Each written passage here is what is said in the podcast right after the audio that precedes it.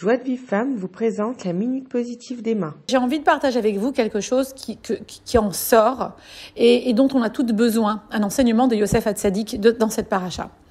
Et voilà, c'est un petit cadeau de Hanouka comme ça, bas derrière, en chemin, pour pouvoir passer un bon Shabbat et plus, Bezrat Hashem, même mieux que ça, passer de l'énergie de ce qu'on va dire maintenant, plus celle de Shabbat, de Hanouka, le porter loin, loin emporter dans les jours futurs et pour t'en servir dans ta vie. On va apprendre des tzadikim, c'est ce qu'on fait d'ailleurs dans toutes les parachiotes, puisque vous savez que Hanouka, c'est l'Echem Chinour, c'est-à-dire c'est du mot euh, Chinour, qui est éducation, et toute notre Torah, en fait, n'est que de l'éducation. La Torah vient nous parler nous enseigner en fait de tout ce qu'il faut faire pour euh, que ce monde marche euh, par rapport à des symboliques, par rapport à des exemples, des histoires qui nous sont racontées. Attention, la Torah n'est pas un livre d'histoire, mais par contre un livre de d'éducation et d'enseignement euh, c'est pas une histoire qui s'est passée et puis voilà. En fait, c'est tout ce qui en découle de ce qui s'est passé qui est important pour la suite des événements dans notre vie et dans nos vies d'aujourd'hui. Même si les choses se sont passées avant, ça se passe quand même aujourd'hui. On dit Bayami Bazman Azé dans le temps d'aujourd'hui. Aujourd'hui, l'importance de cette paracha Miketz, par exemple, elle a été créée, il faut comprendre comment Akadosh Baruch c'est tellement grand ce qu'il fait, cette paracha a été créée pour nous à l'époque où ça s'est passé, que ça s'est réellement passé bien sûr, mais ça s'est passé à l'époque, et ça s'est passé pour toi aujourd'hui, et pas pour nous seulement, pour toi qui entends derrière là cette petite minute, donc pour moi, ça s'est passé pour moi en fait. Qui a olam nivra el arak bishvili, comme la Torah nous dit, le monde n'a été créé que pour moi. Donc si le monde il a été créé pour moi, ça veut dire que cette paracha a été créée pour moi. Et cet enseignement de Yosef que je vais vous, que je vais vous passer maintenant, elle a été créée que pour moi. Donc pour toi, là qui est derrière, pour toi, à, titre individuel et à titre collectif. Mais il faut pas oublier ce titre individuel parce que très souvent on prend les, les, histoires de la Torah, les contes, voilà, c'est magnifique, euh, voilà, puis on l'applique pas dans notre vie. Alors moi, ce que j'aimerais vous, euh, vous, j'ai noté quelque chose par rapport à tous les cours que j'ai pris de, de la paracha de cette semaine, quelque chose qui m'a interpellée. Regarde là où tu es, princesse, dans l'obscurité où tu es. Là, tu es dans la tristesse. Tu es dans la tristesse parce que même la colère, la peur, etc. Tout amène à la tristesse en fin de compte. Puisque nous sommes faits d'un du matériau qui est la terre, la terre qui est très très bas comme matériau, c'est la chose la plus basse qui est sur terre, c'est la terre. Et puis en fait, nous les hommes, on, a été, on vient de la terre. Donc en fait, on a une tendance à la tristesse qui est tout à fait normale, tout à fait naturelle. D'être en joie, c'est autre chose. C'est quelque chose qui n'est pas naturel. Surtout quand il y a des problèmes, surtout quand on comprend pas, surtout quand il y a des peurs, qu'il y a des colères, des anxiétés. C'est pas facile d'être joyeux. Et toute la Torah nous dit, mais Rabbi Nachman, on lui dit, mais pourquoi c'est pas un commandement de la Torah de dire ben, dans les 613 commandements ou dans les 10 commandements, tu seras en joie. Il dit parce que c'est la Torah entière. Si tu n'es pas en joie, tu ne peux rien faire de la Torah. Tellement c'est important que c'est que c'est l'ingrédient principal de tous ces, composantes-là. Donc il faut comprendre que la joie, c'est c'est obligatoire quelque part pour pouvoir se rapprocher d'Hachem. Maintenant, comme c'est tellement difficile, parce que bien sûr le, le but du jeu c'est de travailler, donc il faut travailler ça, on est triste, on a peur, on est en colère, etc. Et tout ça amène à beaucoup de tristesse. Alors, venons voir ce qu'a fait Yosef Hatzadik. Imagine Yosef, l'enfant chéri de son père et de sa mère, parce que c'était le premier enfant de Rachel qui ne pouvait pas avoir d'enfant. Donc, et Rachel, qui était l'amour fou que lui portait Yosef, euh, c'était l'amour de sa vie à Yosef. C'était Rachel. Ah, pardon, à Yaakov. C'était Rachel. Il avait pourtant d'autres femmes, dont Léa, qu'il a beaucoup aimé aussi. Mais Rachel, on lui dit qu'elle était sa préférée. Il n'avait pas d'enfant avec elle.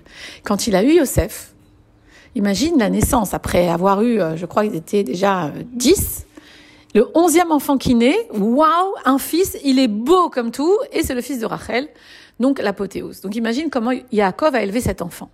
Il l'a élevé avec une genre de petite différence malgré tout, ben, la Torah n'en parle pas vraiment, mais on parle un peu comme ça. Est-ce qu'il a préféré Yosef à tous ses frères? Il y avait quelque chose de spécial avec Yosef. Il savait qu'il allait sortir de lui la malchoute, vraiment la royauté. Il a été roi d'Égypte. Donc il savait tout ça, Yaakov. Maintenant, Yosef, il a été trahi par ses frères. Ses frères l'ont vendu, l'ont jeté dans un trou. Euh, il s'est fait passer pour mort aux yeux de son père. Euh, il a été maltraité bien que Hachem ait toujours fait des miracles pour lui. On dit que même dans la caravane où il a été vendu euh, dans le désert, dans cette caravane dégageait de bonnes odeurs pour que Yosef puisse profiter de bonnes odeurs et pas de mauvaises odeurs. Parce qu'Hachem avait toujours été avec lui. Donc Yosef, lui, il a été jeté dans un... Il a été traité, pardon, aussi d'avoir euh, eu des, des, rapports avec la femme de Potiphar, alors que c'était même pas vrai. Il a été mis en prison pour ça.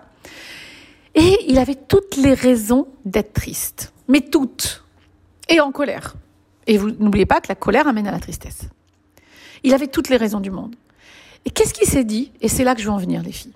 Il a dit quelque chose qui est dans le Zohar Kadosh, parce qu'il connaissait très très bien la Torah. Yosef, il savait que la shrina, la présence divine, quand l'homme est triste, eh ben, elle est obligée de descendre dans ces clipotes-là, dans cette, euh, dans cette mélasse, dans cette tristesse avec nous.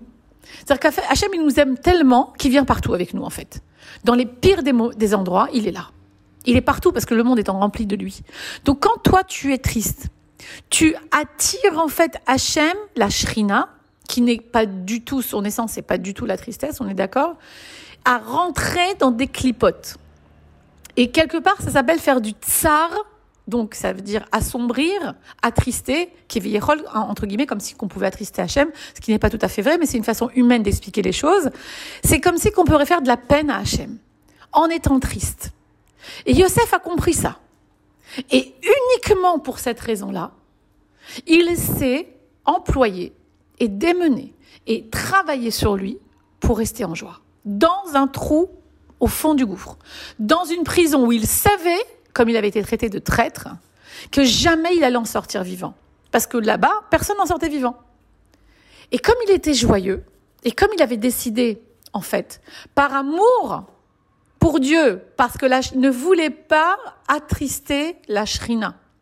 Il parlait même pas de lui, parce que l'on est tous à regarder nos nombrils, et moi j'ai mal, et moi je suis triste. Mais quand tu es triste, tu attristes non seulement la shrina, mais tu attristes tes proches. Tu attristes le monde, en fait. Et le monde, c'est Hachem Barar. Regarde, dans un couple, quand il y en a un des deux qui est triste, l'autre aussi, en général, il ne veut pas bien. Combien l'autre il va faire des, galipettes et des grimaces pour faire rire son conjoint? À un moment donné, si le conjoint ne se prend pas en main, c'est très très très compliqué. Ça peut aller jusqu'au Chaz Shalom à des séparations. Pareil avec les enfants. Regardez ce que c'est de grandir avec des parents tristes.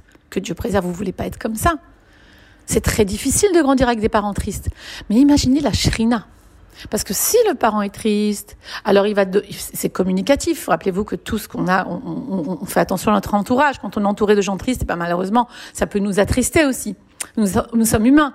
Donc, faire très attention parce que quand toi tu l'es, ben, tu contamines le monde entier. C'est un peu comme un virus.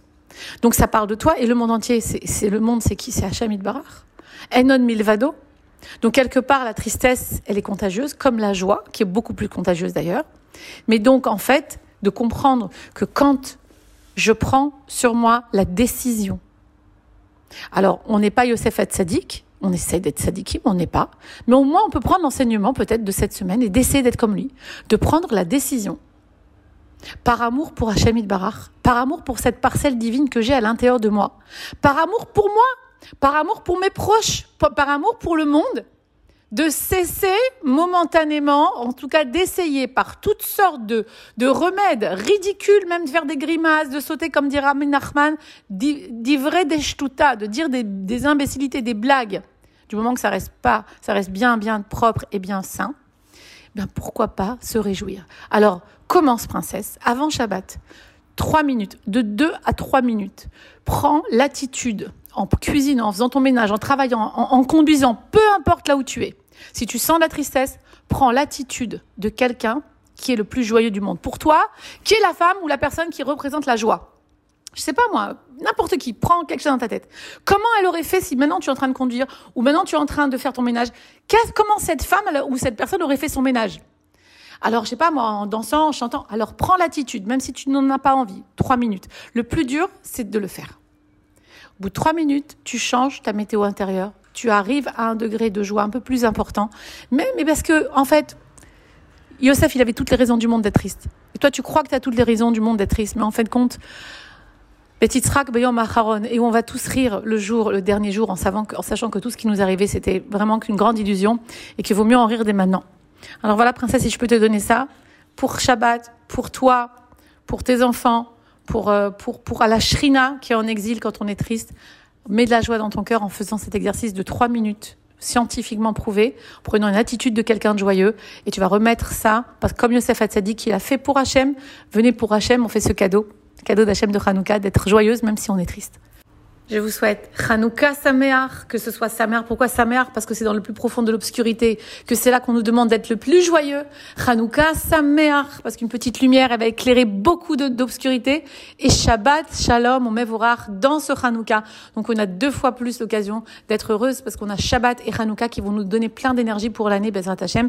N'oubliez pas de demander pardon devant les mezuzot, devant les, pardon, les, les petites euh, lumières. Pardon, pardon Hashem, de faire tchouva shlema. Pour recevoir les cours Joie de vie femme, envoyez un message WhatsApp au 00 972 58 704 06 88.